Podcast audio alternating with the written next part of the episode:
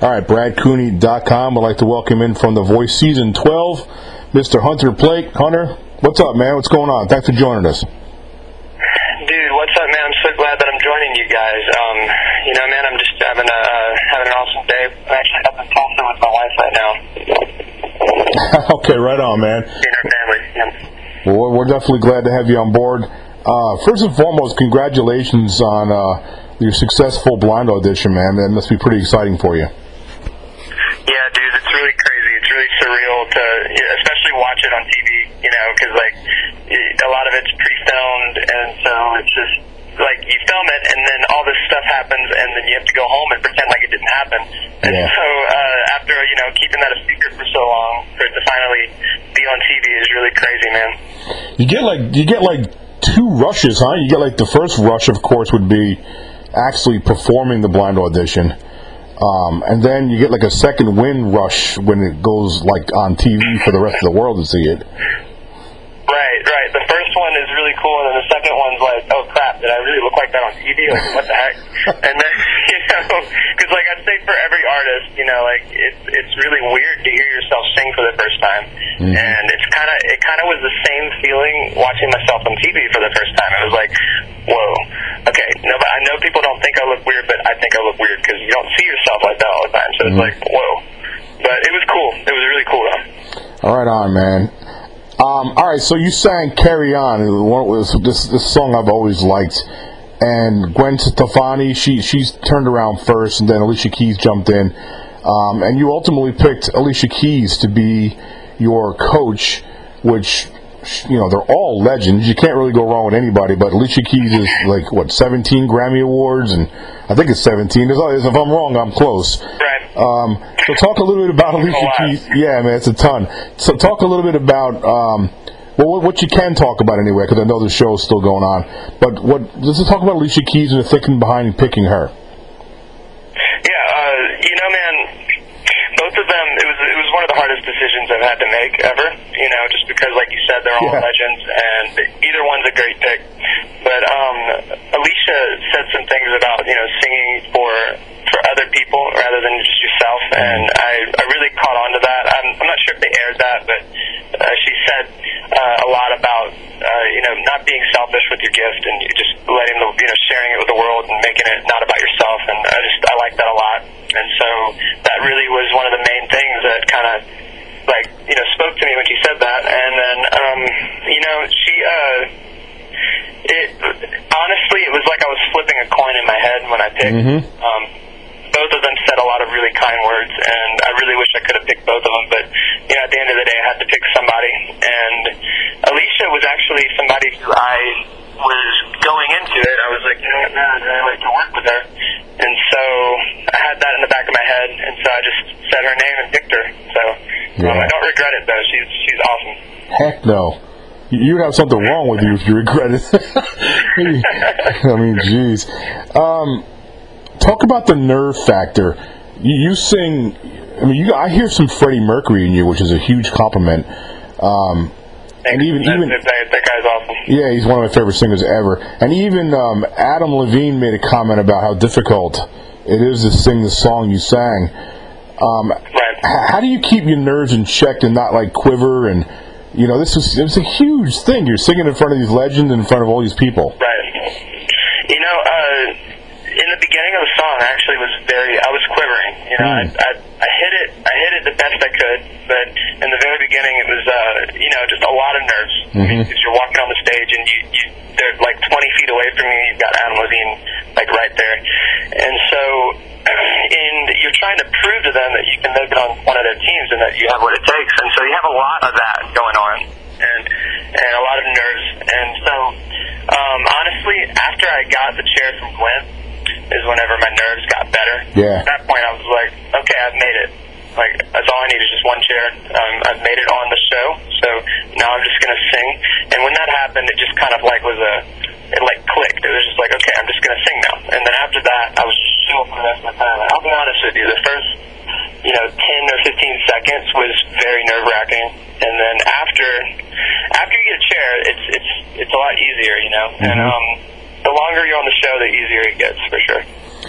So, what went through your mind like you, you just explained what went through your mind when when Gwen Stefani turned, but what about when Alicia came around?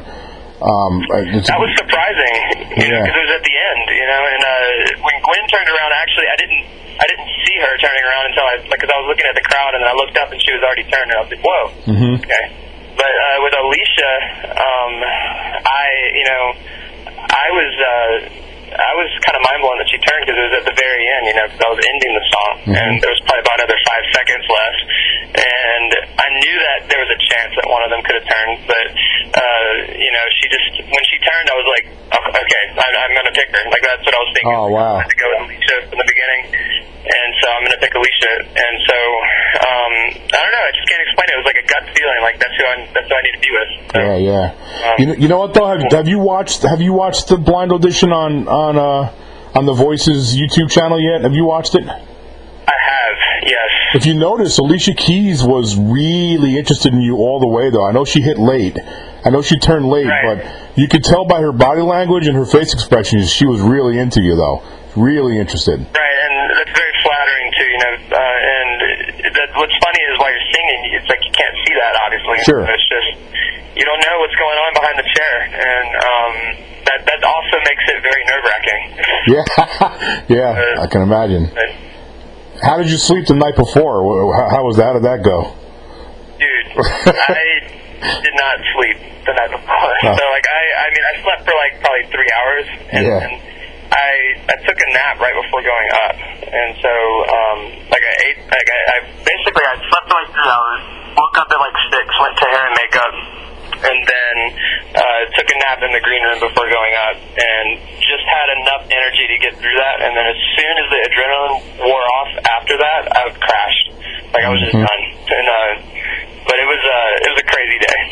It was nuts. So tell, tell the listeners how it was you, you actually ended up on The Voice. Was it something that you've always wanted to do, or The Voice finds you? Because sometimes The Voice actually finds people, you know, on YouTube. They find their personal channels and reach out. How did it happen for you? So for me, uh, me and my brother, um, his name's Dakota. We're, we're in a band, a two-man band together. We haven't released anything yet, but we've been recording and writing for the last uh, two or three years. And last year, at around this time, we were planning on releasing an EP. And um, when we were starting it, we realized we had no fan base and no, you know, nobody really wanting to listen to our music. Nobody knew of us. And so I was thinking of ways to build a fan base, and I was like, let's just let's talk about some stuff. And so I was like, let me just see. I'm just going to send a video into the voice, and we had some other plans as well. But I was like, that was one of the plans. I was like, I'll just send a video in and just see what happens. Because if I make it on the voice, that would really help us. And um, the name of our band is Blake, so it would work with it because like my name's Hunter Blake, and it's a weird last name. Mhm. So I think people would remember it. So it's like, let's just go with it, and then after it, if you know the voice happens to work out, then we'll we'll release music after that. And so um, it just happened to work out. So I sent in the video, and they liked it. That's and, awesome. And you know, I just went through a ton of rounds, and here I am now. And so it's just been it's been a blur like the last year because I sent in the video. Let me see, we're in March right now. I sent it in in April of last year, so Oh, wow. it's about 11 months Yeah. journey. And so, um, but it's been a great one, and you know, I'm really excited about you know, obviously right now, but also after you know, what being able to release music and actually having a fan base is you know an awesome thing, a great thing to start off with. And my dad was actually, you know, in a Christian band called Brother Brother back in the 80s and 90s. And, you know, I know his story of building his fan base because he eventually got signed on a label and was able to tour and stuff. But Mm. um, the journey to be able to get there took him a long time. And the cool thing about this, The Voice, is that it gives you the ability to skip a few of those steps in the beginning of your career. And so um, it's just, it's a very unique experience, and I'm very thankful to be to be here. Yeah, the, ni- the nice thing about being on The Voice and actually making it on the show, like you have, it's always for eternity on your resume now. Going forward, win, lose, or draw this, win, lose, or draw this competition, because we don't know what's going to happen in the future. You know, only one person can win. and Hopefully, it's you. But you know, whatever happens, you, you, you got this on your resume forever going It's forward. a, you know, everyone. I mean, I know this sounds kind of cliche, but uh, it's really the truth. Um, if you make it on the show, then everyone, then you're a winner. Yeah, for you sure. get to share at the blind, you know, and you get to be around them, and you get to, you know, sing on the show, then you are a winner. You know, at that mm-hmm. point, just because you can you can use anything that's put in your hands, and that that is a like I said, a very big blessing to be able to be mm-hmm. you know surrounded by legends like that that early in your career, and as well as just being able to have that exposure is just really an, an awesome an awesome thing. Yeah, you know, you mentioned a minute ago about all the different rounds you have to go through.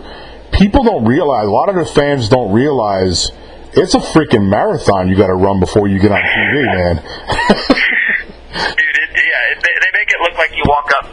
studio, right? And, you know, go in, and that's the tryout day. But you know, it's definitely, uh, you know, I would say this: if you're, this is not something you do on the side, right? Like if you if you're wanting to try out for the voice and you, you have you know what it takes to make it, then you got to be you know ready to put aside you know a year, you know, which mm-hmm. is which is awesome for people who are you know pursuing music. That's what we do. You know, that's that's that's all we do. But like, it's definitely not something to do on the side while working a job or something. You know? Right, right. And so it's a uh, it's a lot. Absolutely. All right, so you're from Baton Rouge. You know, I live in Jackson, Mississippi, so we're not too far away. Wow. Um, right, and um, church is a big part of your life, as as the um, um, the voice showed. You know, leading up to your blind audition, the little segment they show. So how has how has the experience singing in church helped you and prepare you know to prepare you for this experience? In every way. I mm-hmm, mean, mm-hmm. Uh, you know, the churches the churches that I grew up at were very professional with their music, mm-hmm. and um, you know, I've just had the blessing of being able to be around a lot of awesome musicians, and so you know, especially the church I'm at right now. I'm actually I moved over to Lafayette uh, after the flood in Baton Rouge. Yeah, I remember that. But church I'm at right now is really big. Okay, and uh, the mics, like everything down to the microphones and everything they use, is actually the same as the voice. And I didn't even know that. And so, like anyway, I've, I've been singing there for the last couple of years. You know, just every Sunday. You know, just getting experience with them. And then I show up to the voice, and it's the same exact microphone and same exact setup that I'm used to every single Sunday. And so that that was a huge I mean, just a, a huge advantage for me being on, being, uh, you know, in that environment every Sunday. And I would definitely say for, uh, you know, for people who are wanting to be professional musicians, that you know, getting plugged into an awesome, uh, you know, positive church that is that has a lot of like professional musicians there. Um, it's a very good, it's a very good place to be, um, just because of you know the exposure to to professional sound and also just being around that environment is just great to grow. And and you know, I'm not a I, I don't write Christian music. Um, I write songs about life and mm-hmm. about my personal struggles. And I would I consider myself an indie pop artist, um, but definitely have some uh, you know undertones from from my upbringing in church and stuff that you can hear if you really look into the lyrics. Mm-hmm. But um, but you know, it definitely has helped me uh, a lot um, yeah. as far as maturing as an artist. Yeah, it's great. Good you had that to fall back on. All right, so we mentioned a little while ago you picked Alicia Keys. Um, and I understand you probably can't get into a whole lot about what she's what she's been doing with you as far as working with you. But is there anything you can share with the listeners out there that Alicia's done for you that's made you a better performer? Um, you know, Alicia, I'd say you know every one of those coaches have uh, their own strength um, and things that they're really good at that make them them. And Alicia is very good at uh, emoting in her music and connecting to mm-hmm. the songs and the lyrics. And um, and she's really shown me a lot about about that. You know, just how to do that and how to forget about everything uh, around me and just focus on the song and the lyrics and connecting emotionally. Because I'm a very analytical guy, uh, you know, naturally. Uh, tend to tech, you know, be a technical guy as far as like um, um, vocally, and she's really shown me the other half of that. Like, hey, you don't always have to be, be like that. You can relax and just you know emotionally connect, and I'd say that's the biggest thing that I've pulled from her so far, um, being on the show with her. Good stuff. Um, I've got a couple more questions for you. I'll let you go. I know you're probably pretty busy. Um, what's what's some advice you could share with somebody who's perhaps listening to this um, that's thinking about doing this, thinking about trying out for the voice? Um, you know what? I would I, I would say this: um, know who you are as an artist, and um, stick with that. Like you know, be confident in who you are, um, and have an opinion when you're there, and because they they like that. You know, it's it's natural to go into these huge spaces and be afraid to have an opinion, but you can have an opinion and be an honorable person at the same you know, not be a jerk, but uh, you know, just make sure that they know who you are and um, the way that you want to portray yourself on TV. Oh, that's great advice. All right, man. I'm going to let you go. Um, I know we can't we can't get into a whole lot of stuff because the show's still going on. So I always Right. gotta be always gotta be careful when I do these interviews. Um, we want to keep the element of surprise going here. So I'm going to let you go. But before I let you go, I want to give you an opportunity to tell the listeners where they can follow you on your social sites, websites, things like that. Absolutely. Um, so yeah, you can follow me um, at um, Hunter Blake, just all lower caps, um, just one word. Hunter Blake on Twitter and Instagram and Facebook, and um, that's where you can find me. I'm mostly on Twitter and Instagram though. That's what's up, man. We really appreciate you coming on board the podcast here at BradCooney.com, and I look forward to getting you back on for a follow up if that's good.